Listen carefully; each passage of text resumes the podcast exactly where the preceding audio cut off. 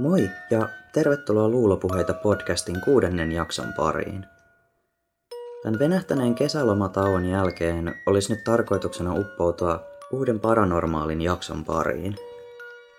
Tämä jakso keskittyy siis erilaisiin selittämättömiin kokemuksiin, joita eräs perhe Yhdysvaltojen Long Islandilla joutui kohtaamaan. Kyseinen tapaus on muuten myös inspiroinut erään todella tunnetun kauhuelokuvan, nimittäin Poltergeistin. Pieni pohjustus niille kuuntelijoille, jotka joko ei ole vielä nähnyt Poltergeist-elokuvaa, tai sitten siitä on niin pitkä aika, että muistia on ihan hyvä virkistää. Poltergeist julkaistiin vuonna 1982. Se kertoo perheestä, johon kuuluvat isä, äiti, 2 tytärtä sekä poika. Elokuvassa yksi tyttäristä alkaa käydä keskusteluja perheen television kanssa, jonka näyttö on tuolloin aina staattisessa, kuvattomassa tilassa. Yhtenä iltana television näytöstä ilmestyy valkoinen käsi ja talo alkaa täristä. Tässä vaiheessa nuori tyttö sanoo legendaarisen one-linerinsa "They're here". Tästä eteenpäin elokuvassa sitten alkaa tapahtua outoja asioita, kuten tavaroiden liikkumista ja rikkoutumista itsekseen. Paikalle ilmestyy myös tutkijaporukka, jotka sitten päättelevät, että kyseessä on tosiaan poltergeist-tapaus.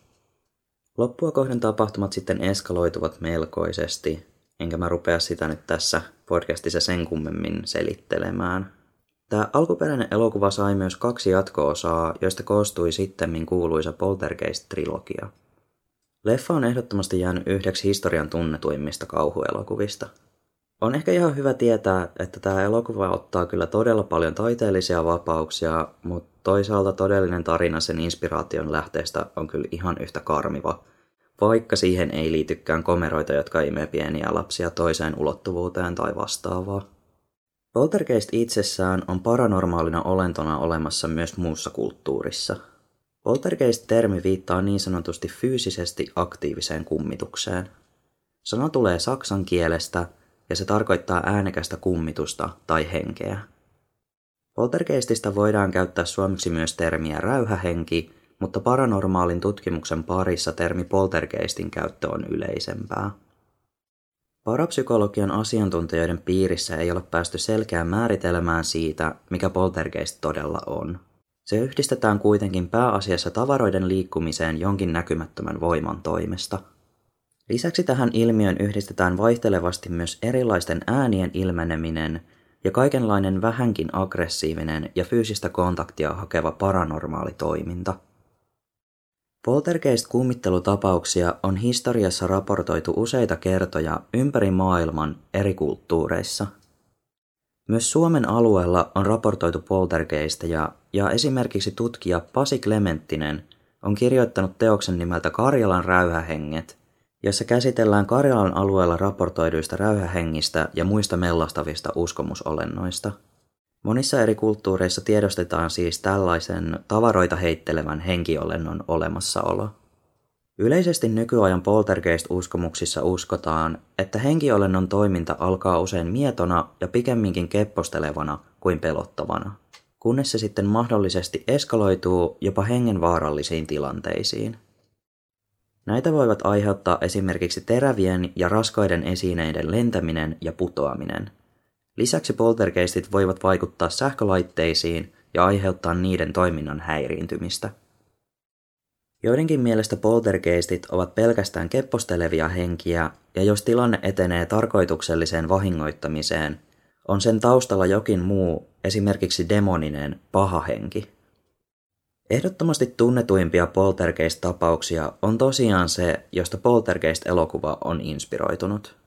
Näiden pohjustusten jälkeen uppoudutaankin seuraavaksi Hermannin perheen todelliseen tarinaan, jota uutisoitiin useammilla eri uutiskanavilla tapahtumien vielä ollessa käynnissä, ja joka sai paitsi paranormaalin tapahtumien tutkijat, myös poliisivoimat hämilleen.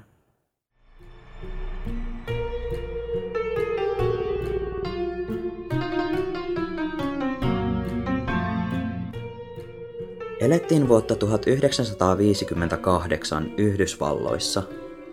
James ja Lucille Hermann asuivat Long Islandilla New Yorkin osavaltiossa.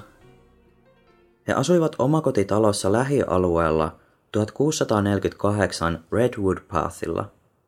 Perheen äiti Lucille oli sairaanhoitaja ja isä James puolestaan työskenteli Air Francelle. Pariskunnalla oli myös kaksi lasta, 13-vuotias Lucille ja 12-vuotias James. Molemmat lapset oli nimetty vanhempiensa mukaan, joten heidän kutsumanimensä olivat oikeastaan Lucy ja Jimmy. Talo, jossa Hermannin perhe asui, oli rakennettu vasta muutama vuosi aiemmin, vuonna 1953, ja se oli hyvin ajalleen tyypillinen. Talo oli maalaistyylinen ranch-talo, jossa oli 3 makuuhuonetta, 1 kylpyhuone, keittiö, pieni ruokailutila, olohuone sekä kellari, joka oli jaettu 2 osaan kodinhoitohuoneeksi ja lasten leikkihuoneeksi. Perheen koti ja elämäntyyli eivät mitenkään eronneet merkittävästi aikakautensa tyypillisestä keskiluokkaisesta perheestä. He asuivat rauhallisessa lähiössä, jossa ei todellakaan odottaisi tapahtuvan mitään normaalista poikkeavaa. Vuonna 1958, helmikuun 3. päivänä, sisarukset Jimmy ja Lucy olivat juuri saapuneet kotiinsa koulusta. Myös äiti Lucille oli tuona kyseisenä päivänä kotona, ja iltapäivä etenikin lapsien viettäessä aikaa äitinsä kanssa. Isä James oli tuolloin vielä töissä. Rauhallinen perheilta kuitenkin sai käänteen, kun kotona alkoi kuulua outoja ääniä. Yhtäkkiä ympäri taloa eri huoneista kuului kova äänistä poksahtelua. Hämmentyneenä Lucille, Jimmy ja Lucy kävivät läpi talon huoneita ja huomasivat niissä outoja asioita. Erilaisten purkkien ja pullojen korkit olivat räjähtäneet auki. Huoneissa oli esimerkiksi avautuneita shampoopulloja, desinfiointiainepullo, valkaisuainepullo, tärkkelysjauhopurkki ja kynsilakan poistoaineputeli. Näytti siltä, että purkkien korkit olivat avautuneet aivan kuin kovasta paineesta ja niiden sisällöt olivat lentäneet ympäri huoneita.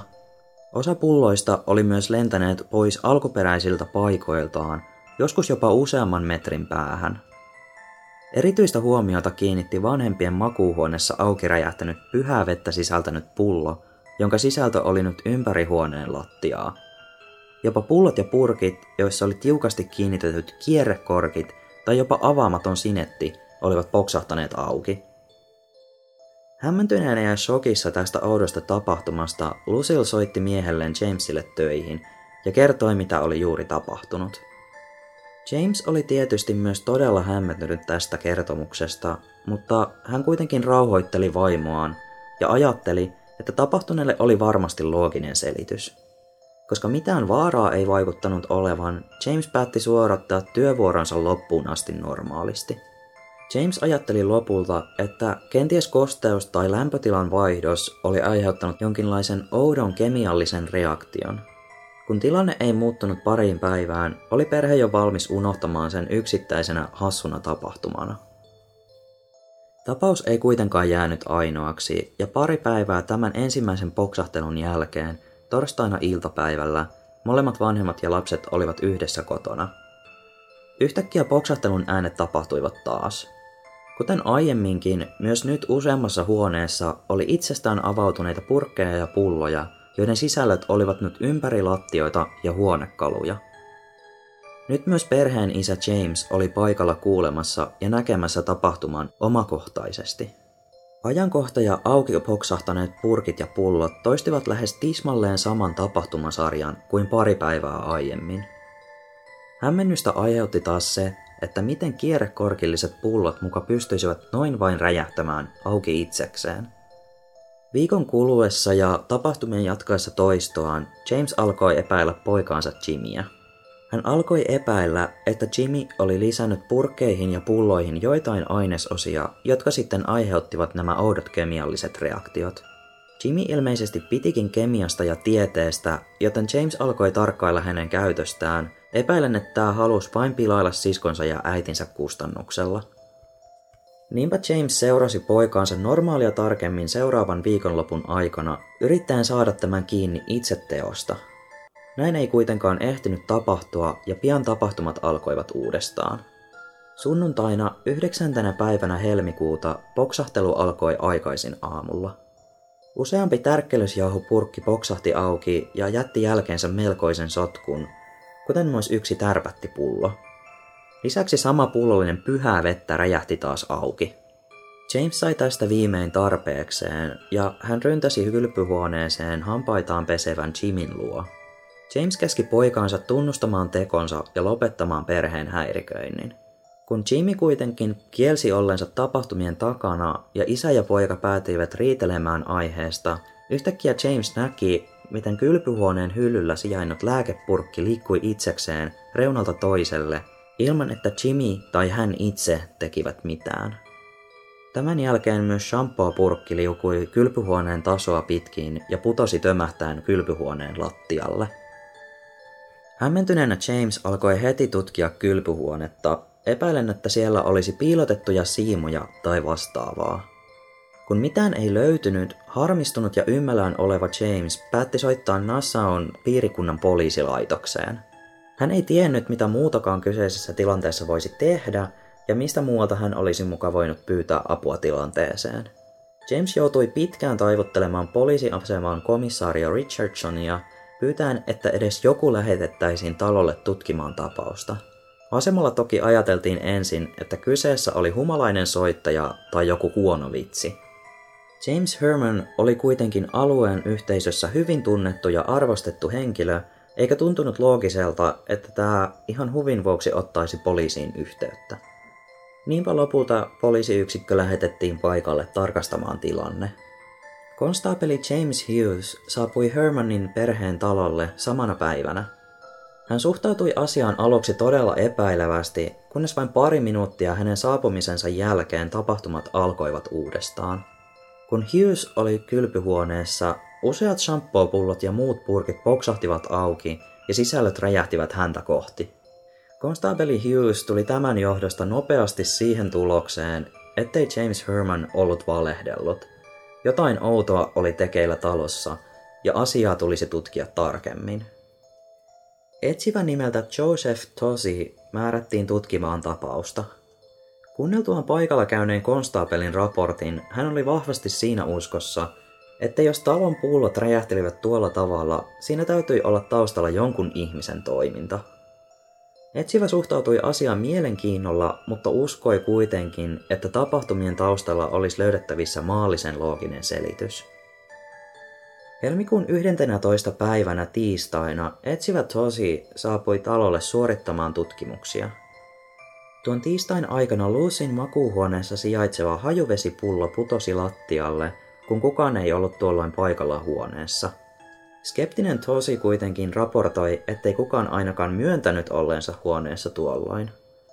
Seuraavien päivien aikana paranormaali toiminta kuitenkin jatkui ja tuntui nyt keskittyvän vanhempien makuuhuoneeseen. Siellä sijaitseva pyhä vesi joutui toistuvasti toiminnan kohteeksi. Tutkiessaan avautunutta pulloa perheen isä myös huomasi, että se tuntui oudon lämpimältä. 15. päivänä lauantaina perhe koki uuden tason tapahtumia. He olivat illalla katsomassa televisiota olohuoneessa lasten aikuisikäisen serkun Mary Murthan kanssa. Yhtäkkiä posliininen koristeesine nousi itsekseen ylös sohvapöydältä ja leijui hetken ilmassa, kunnes se putosi takaisin pöydälle.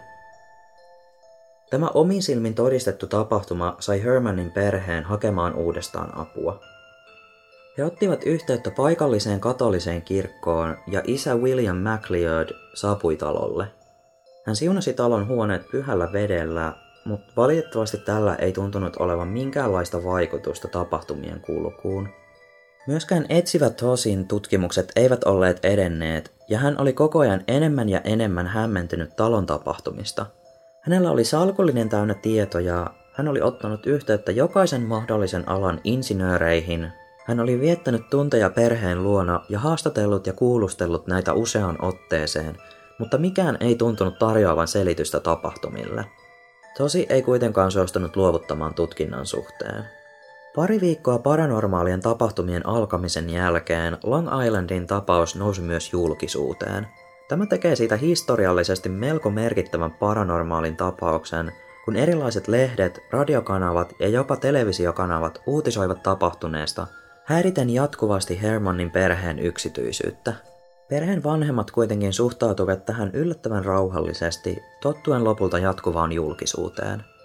He saivat kirjeitä ja puheluita päivittäin, joissa osassa tarjottiin erilaisia teorioita ja ratkaisuja heidän ongelmiinsa. Hermannit ottivat vastaan kaikki soitat ja ehdotukset, eivätkä jättäneet yhtäkään kuuntelematta, vaikka joukossa olikin myös negatiivisia yksilöitä. Osassa kirjeissä esimerkiksi syyteltiin perhettä, että he olivat synneillään kutsuneet nämä saatanan temput kotiinsa. Moni toki myös lopulta epäili, että perhe oli vain sepittänyt kaiken julkisuuden toivossa. Jossain vaiheessa talon poltergeistille kehittyi myös kutsumanimi Popper, eli poksauttelija. Mä päädyin itse asiassa lukemaan New York Timesin vanhoja sanomalehtiarkistoja ja löysin sieltä helmi- ja maaliskuun ajalta useita artikkeleita, jotka liittyi näihin talon tapahtumiin. 22. päivä helmikuuta New York Timesissa kirjoitettiin näin. Mysteerinen voima aiheuttaa sekasortoa Long Islandin perheessä. Mysteerinen voima, joka on aiheuttanut outoja tapahtumia herra ja rouva James M. Hermannin kotona, on saavuttanut väliaikaisen voittonsa. Myöhään tänään herra Hermann ilmoitti, että hän ja hänen vaimonsa sekä kaksi lastaan, Lucille 13 vuotta vanha ja James Jr. 12, lähtevät muutamaksi päiväksi ystävänsä luo. Suhteellisen hiljaisen viikon päätteeksi tuo mysteerinen voima iski kostonomaisesti eilen, heittäen posliinisen koristeesineen kahdesti jopa 10 jalkaa olohuonetta pitkin, viimeisellä kerralla rikkoen sen palasiksi. Väkivaltaisen toiminnan mylläkkä heitti myös mustepullon ilmaan, tahraten olohuoneen maton ja seinän. Sokerikulha tanssahteli ruokapöydältä lattialle, samalla kun pullollinen valkaisuainetta, joka on ollut toiminnan kohteena aiemminkin, avautui kellarissa, poksauttaen pullonkorkin lattialle ja kaatuen kallelleen. Nassaun piirikunnan poliisi jatkoi tapauksen tutkimusta. He tukkivat talon savupiipun eliminoidakseen mahdollisen ilmavedon, joka voisi aiheuttaa näitä häiriöitä. Useita teorioita on kehitetty ja hylätty. Niihin kuului esimerkiksi korkean tason maanvärähtelyt, sähkökentät, yliääniaallot, maaperän eroosio sekä viimeisenä, muttei kuitenkaan vähäisimpänä, poltergeist. Kuten tästä artikkelista käy ilmi, Hermannin perhe tosiaan lähtikin pariksi päiväksi pois kotoaan. Tuona aikana etsivä Tozzi jatkoi valvontaansa talossa ja selittämättömät tapahtumat itse asiassa lakkasivat siksi aikaa.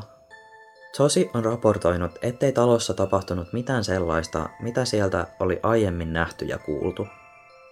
Popper kuitenkin ilmoitti taas olemassaolostaan, kun Hermannin perhe palasi taloonsa. Tuossa artikkelissa mainittu sokerikulho liikkui taas ja ampaisi pois pöydältä, pirstaloituen tällä kertaa käytävän lattialle, levittäen sokerinmurut ympäri lattiaa. Etsivä Tozzi oli tällöin paikalla ja otti pian yhteyttä poliisipäällikköönsä. Etsivä kertoi, ettei hänellä ollut epäilystäkään siitä, että äskeinen oli juuri tapahtunut. Hänen mielestään ei ollut mitään mahdollisuutta, että joku olisi koskenut sokerikulhoon ja siten aiheuttanut sen liikkumisen. Kun perheenpoikaa Jimmyä haastateltiin aiheesta, hän vain totesi yksinkertaisesti, kuulin sen äänen. 24. päivänä helmikuuta, 21 päivää paranormaalien tapahtumien alkamisen jälkeen, Newsdayn reporteri Dave Kahn oli Hermannin talossa. 9 illalla hän istui yksin perheen olohuoneessa. Hänen tuolinsa oli asetettu siten, että hänellä oli suora näköyhteys Jimin pimeään makuuhuoneeseen.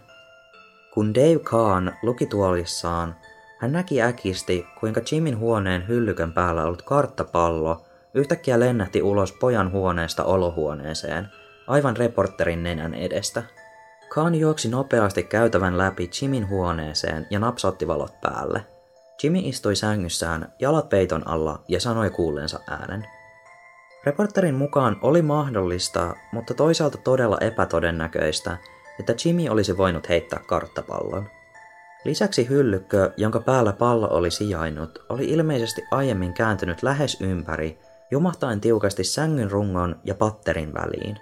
Tämä olisi vaatinut kaikkien mukaan kovia ponnistuksia jopa aikuiselta mieheltä, eivätkä he uskoneet, että Jimmy olisi kyennyt tähän yksin. Tästä alkoi äkillinen aggressiivisuuden nousu poltergeistin aktiivisuudessa. 25. päivänä neitsyt Mariaa kuvannut patsas lennähti perheen vanhempien makuuhuoneen vaatekaapin päältä huoneen peilipöydälle. Saman päivän aikana Jimmy oli yksin alakerran leikkihuoneessa tekemässä kotitehtäviään, kun hänen mukaansa hän kuuli taas tapahtumien ääniä. Tutkijoiden mukaan näytti siltä, että kannettava fonografi tai tutummin gramofoni, joka on siis tällainen levykiekkoja soittava ja tallentava laite, oli irronnut pidikkeeltään ja lentänyt huoneen toiseen päähän ja iskeytynyt portaikon tukipilariin, jättäen puuhun kolhun. Mainittakoon, että tämmöinen gramofoni ei todellakaan ole mistään kevyimmästä päästä. Moni tapahtumista kävikin toteen juuri silloin, kun perheen nuori poika Jimmy oli paikalla talossa tai peräti jopa kyseisissä huoneissa. Tämä totta kai kasasi yhä enemmän epäilyksiä poikaa kohtaan, mutta toisaalta osa tapahtumista oli lähes mahdotonta selittää sen mukaan, että Jimmy olisi kaiken takana. Etsivä Tozzi oli myös sitä mieltä, että vaikka Jimmy pystyisikin olemaan osan tapahtumien takana, osan suhteen oli kuitenkin epätodennäköistä tai jopa täysin mahdotonta, että Jimmy olisi ne aiheuttanut. Kerran Jimmy oli esimerkiksi vanhempiensa näköisellä portaikossa, kun kellarin leikkihuoneen laatikosta kaatui. Maaliskuun toisena päivänä suuri, kuvioitu lasilautanen putosi maahan ja hajosi, eikä James Hermannin mukaan ruokailutilassa ollut tuolloin ketään paikalla. Koko perhe oli nimittäin tuolloin kokoontunut toiseen huoneeseen 6 vieraansa kanssa. Seuraavan päivän aikana Poltergeistin toiminta kiihtyi entisestään. 4. päivänä maaliskuuta paikalla ollut valokuvaaja näki, kuinka hänen salamavalo hehkulamppunsa nousivat itsekseen pöydältä, leijuivat yli 3 metriä huoneen poikki, kunnes kopsahtivat päin huoneen seinää. Tämä tapahtui noin 5 aikaan iltapäivällä. Muutama minuutti tämän jälkeen kellarin valkaisuainepullo lennähti ulos pahvilaatikostaan ja sen korkki poksahti auki. Tällöin perheenpoika Jimmy oli myös paikalla kellarissa.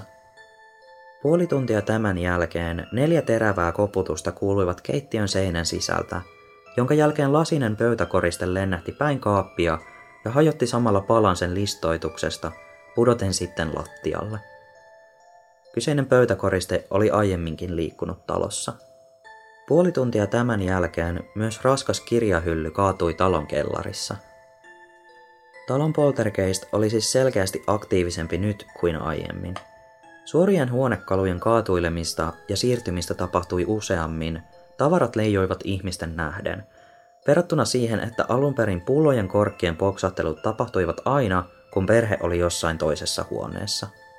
Perhe ja etsivä Tozzi olivat olleet yhteydessä hyvin laajasti erilaisten alojen asiantuntijoihin, ja paikan päällä oli jopa käyty tekemässä erilaisia testejä, esimerkiksi radioaaltojen mahdollisesta korkeasta tasosta. Jopa ilmavoimiin oltiin oltu yhteydessä, jotta alueen lentoaikatauluja ja lentokoneiden aiheuttamia tärinäaaltoja pystyttäisiin vertaamaan tapahtumiin. Tozzi oli tutkinut kaikki loogiset ja vähemmänkin loogiset teoriat läpi, ja vaikka hän ei ollut valmis myöntämään, että talossa kummitteli, ei hänellä ollut enää jäljellä mitään ideoita. Apua oli pyydetty myös erilaisilta uskonnollisilta tahoilta sekä okkultisteilta. Myös parapsykologiset tutkijat olivat tässä vaiheessa kiinnostuneet tapahtumista. Teoriat räyhähengistä eli poltergeistista olivat kovassa nousussa. Tämän lisäksi esimerkiksi Duke Universityssä sijaitseva parapsykologian tutkimuspiiri oli kerännyt laajasti tutkimusaineistoa liittyen psykokineesiin, jonka uskotaan siis olevan joidenkin ihmisten taito, jolla he kykenevät liikuttamaan esineitä ajatuksensa voimalla. Tohtori J. B. Rhine johti tätä tutkimusryhmää ja hänen assistenttinsa tohtori J. Gaither Pratt oli itse asiassa jo helmikuun 26. päivänä matkustanut Long Islandille Hermannin perheen talolle tutkimaan tapahtumia. Prattin saavuttua paikan päälle hän ei kuulemma voinut uskoa, että kyseessä olisi perheen järjestämä huijaus. Hänen mukaansa perhe vaikutti todellisen järkyttyneeltä ja pelokkaalta tapahtumista. Tutkimusryhmän teorian mukaan kenties joku perheessä kykeni tietämättään käyttämään telekineettisiä voimiaan ja täten aiheutti tavaroiden liikkumisen. Tätä tuki heidän mukaansa se toistuva piirre, että tapahtumien keskiössä oli usein nuori lapsi, joka murrosiän kynnyksellä alkaa sitten toimia psykokineettisesti, aluksi osaamatta kunnolla kontrolloida taitojaan. Tohtori Pratt kertoi lehdistölle, etteivät tutkimukset kuitenkaan vielä todistaneet tätä teoriaa. Paikan päällä oltuaan hän ei kuitenkaan uskonut, että Jimmy olisi valehdellut tai tehnyt kepposia tahallaan. Hänen mukaansa poika vaikutti vilpittömältä, kuten muutkin perheenjäsenet. Yleisesti kuitenkin paranormaalin puolelle taipuvat teoriat ovat enemmän tämän poltergeistin puolella kuin telekineesin. Kenties ehkä siksi, että tapahtumista on tosiaan tehty myöhemmin elokuvan nimeltä Poltergeist. Mutta toisaalta myös se, ettei nuori Jimmy ollut etsivä Tozin ja perheen todistuksien mukaan aina paikalla, kun jotain selittämätöntä tapahtui, viittaa ehkä johonkin ulkopuoliseen voimaan. Tässä vaiheessa tapahtumia aiemminkin liikkunut karttapallo oli taas lentänyt Jimin huoneesta ulos, pojan ollessa jo nukkumassa yli tunnin ajan. Myös olohuoneen sohvapöytä oli eräänä aamuna kääntynyt ympäri, kun perheen lapset olivat vielä huoneissaan, ja perheen äiti oli keittiössä valmistelemassa aamupalaa. Isä James oli jo lähtenyt aiemmin töihin. Helmikuun 3. päivän, eli tapahtumien alkamispäivän ja maaliskuun 10. päivän välisenä aikana raportoitiin peräti 67 paranormaalia tapahtumaa, joihin kaikkiin liittyy jonkin esineen liikkuminen tai toimiminen itsekseen. Maaliskuun 10. päivänä kellarista kuului tuttu kova pamahduksen ääni. Äiti Lucille sekä lapset Jimmy ja Lucy olivat juuri tuolloin menossa nukkumaan. Talossa oli tuolloin paikallaan myös parapsykologista teoriaa tutkiva tohtori J. Gaither Pratt sekä tämän kollega tohtori William G. Row, jonka Pratt oli kutsunut aiemmin paikalle. Poksahduksen kuultuaan he ryntäsivät kellariin. Sama tuttu valkaisuainepullon korkki oli taas poksahtanut auki. Valkaisuainetta valui pahvilaatikon pohjalle ja reunan yli kellarin lattialle. Tämän jälkeen paranormaalit tapahtumat hiljenivät. Aivan yhtäkkiä, ilman selkeää syytä, poltergeist oli lopettanut perheen häiritsemisen.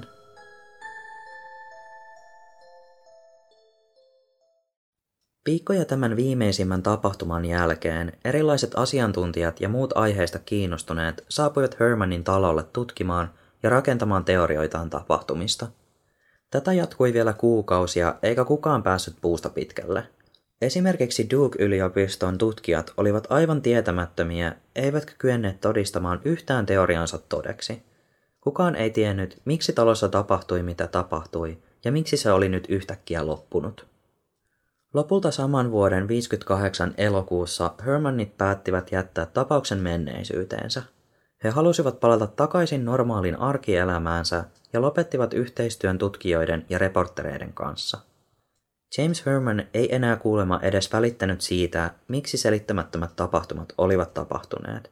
Koko perhe oli vain todella iloinen, että häiriöt olivat vihdoin loppuneet. James on viimeisimmäksi kertonut tapahtumien loppumisesta seuraavaa. En usko, että siihen on lopullista ratkaisua.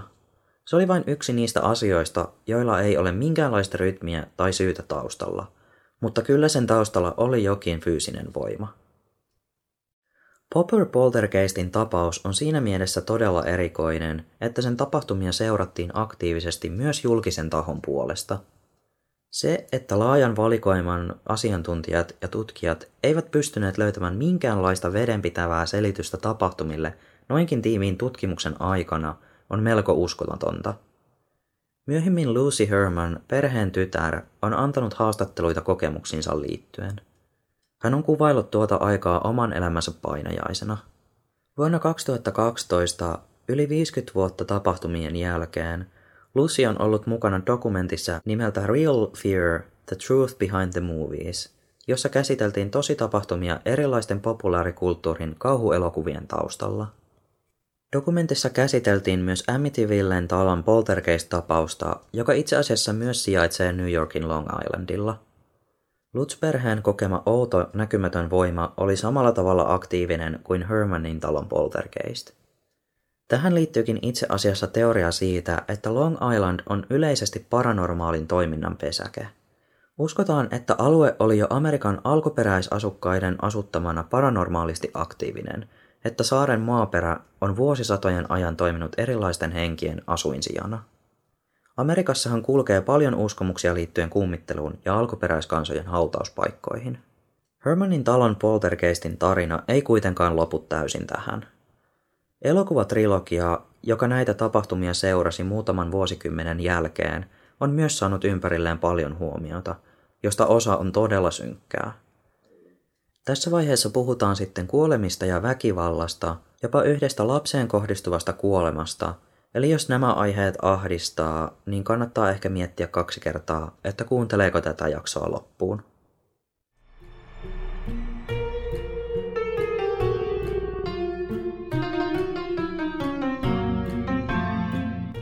Poltergeist-elokuvatrilogian ympärille kehittyi suhteellisen pian eräänlainen urbaanilegenda. Elokuvien näyttelijöistä 4 kohtasi kuolemansa 6 vuoden sisällä ensimmäisen elokuvan julkaisusta. Alkuperäinen Poltergeist julkaistiin tosiaan vuonna 1982. Saman vuoden marraskuussa 22-vuotias näyttelijä Dominique Dunne koki kamalan kuolemansa. Dunne näytteli ensimmäisessä Poltergeist-elokuvassa Dana Freelingiä, päähenkilöperheen vanhinta tytärtä. Vuonna 1982 Dunne alkoi seurustella John Thomas Sweeneyn kanssa, joka puolestaan oli ravintolakokki. Dunne lopulta pisti välit poikki Sweeneystä, sillä poikaystävä pahoinpiteli häntä. Sweeney oli kuitenkin, yllätys yllätys, vastahakoinen suhteen lopettamiseen.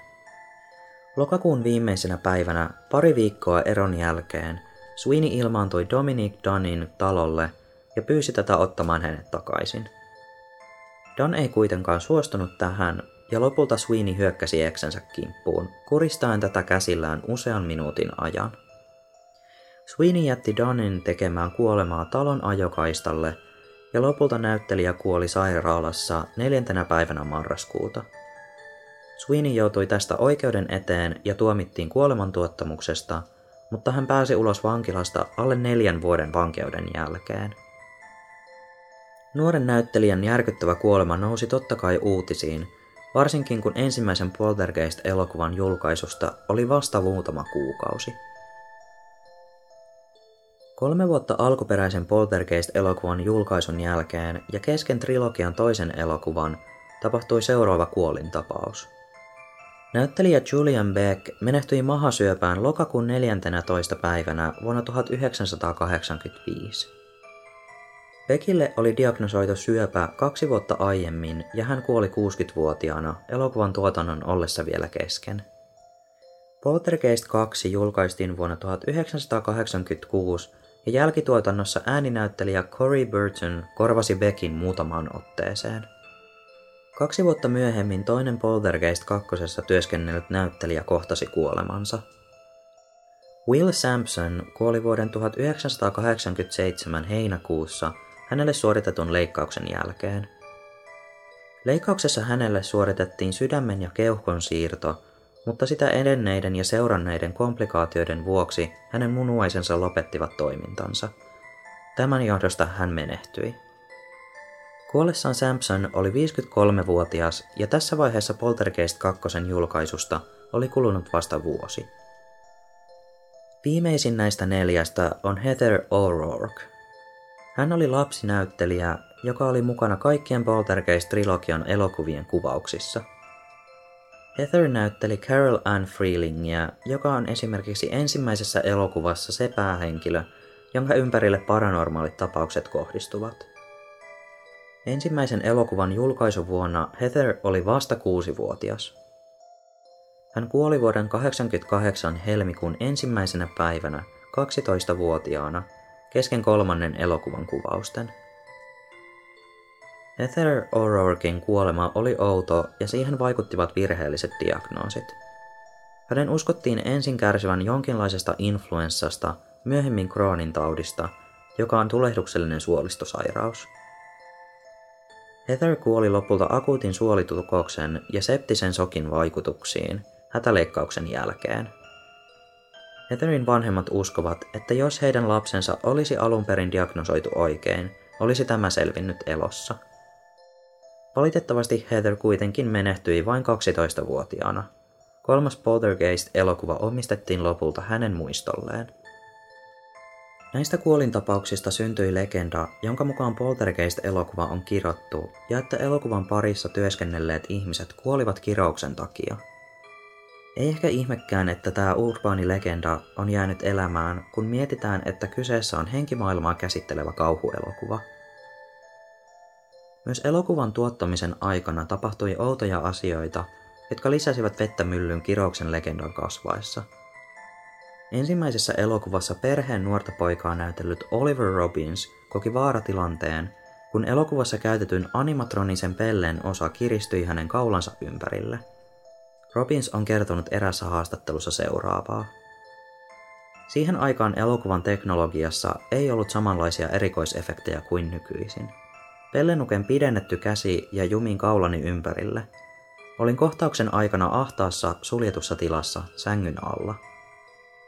Onneksi tuottaja Steven Spielberg huomasi tapahtumat ajoissa ja hyppäsi vetämään Robinsin irti animatronisen nuken otteesta. Jos hän ei olisi tehnyt näin, voi olla, että Robins olisi tukehtunut pellenuken otteessa, mikä kuulostaa todella ahdistavalta, varsinkin jos tietää, miltä kyseinen nukke näyttää. Toinen kammottava legenda liittyy ensimmäisen Poltergeist-elokuvan kuvaustiloihin. Erässä elokuvan kohtauksessa perheen äitiä näyttelevä Jo Beth Williams putoaa mutaiseen uima-altaaseen, josta nousee esiin tontille haudattujen vainajien ruumiita. Vuonna 2002 VH1-kanavalle tehdyssä haastattelussa Jo Beth Williams on sanonut seuraavaa. Jouduin menemään sellaiseen suureen vesisäiliöön, joka oli täynnä mutaa ja näitä luurankoja, joiden luulin muuten olleen muovisia, mutta sain myöhemmin tietää, että ne olivatkin oikeita. Toisessa haastattelussa vuonna 2008 hän laajensi tarinaansa. Tämän kohtauksen kuvaaminen kesti 4–5 päivää. Olin mudassa ja limmassa joka päivä 4 tai 5 päivän ajan luurankojen ympäröimänä samalla kun huusin. Naivina ihmisenä oletin, etteivät luurangot olleet oikeita. Uskoin, että ne olivat muovista tai kumista tehtyjä proppiluurankoja.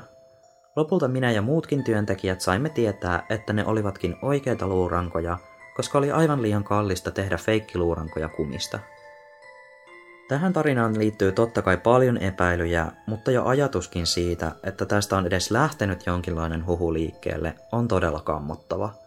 Varsinkin kun siihen liitetään kaikki muut tarinat ja tositapahtumat elokuvan taustalla. Elokuvan parissa työskennelleet ihmiset kokivat myös paljon erilaisia paranormaaleja tapahtumia. Moni toki uskoo, että nämä olivat vain osa jonkinlaista markkinointikikkaa, mutta todenperäisyyttä on vaikea todistaa. Mutta ei siis mikään ihme, että elokuvan todella uskotaan olleen kirottu.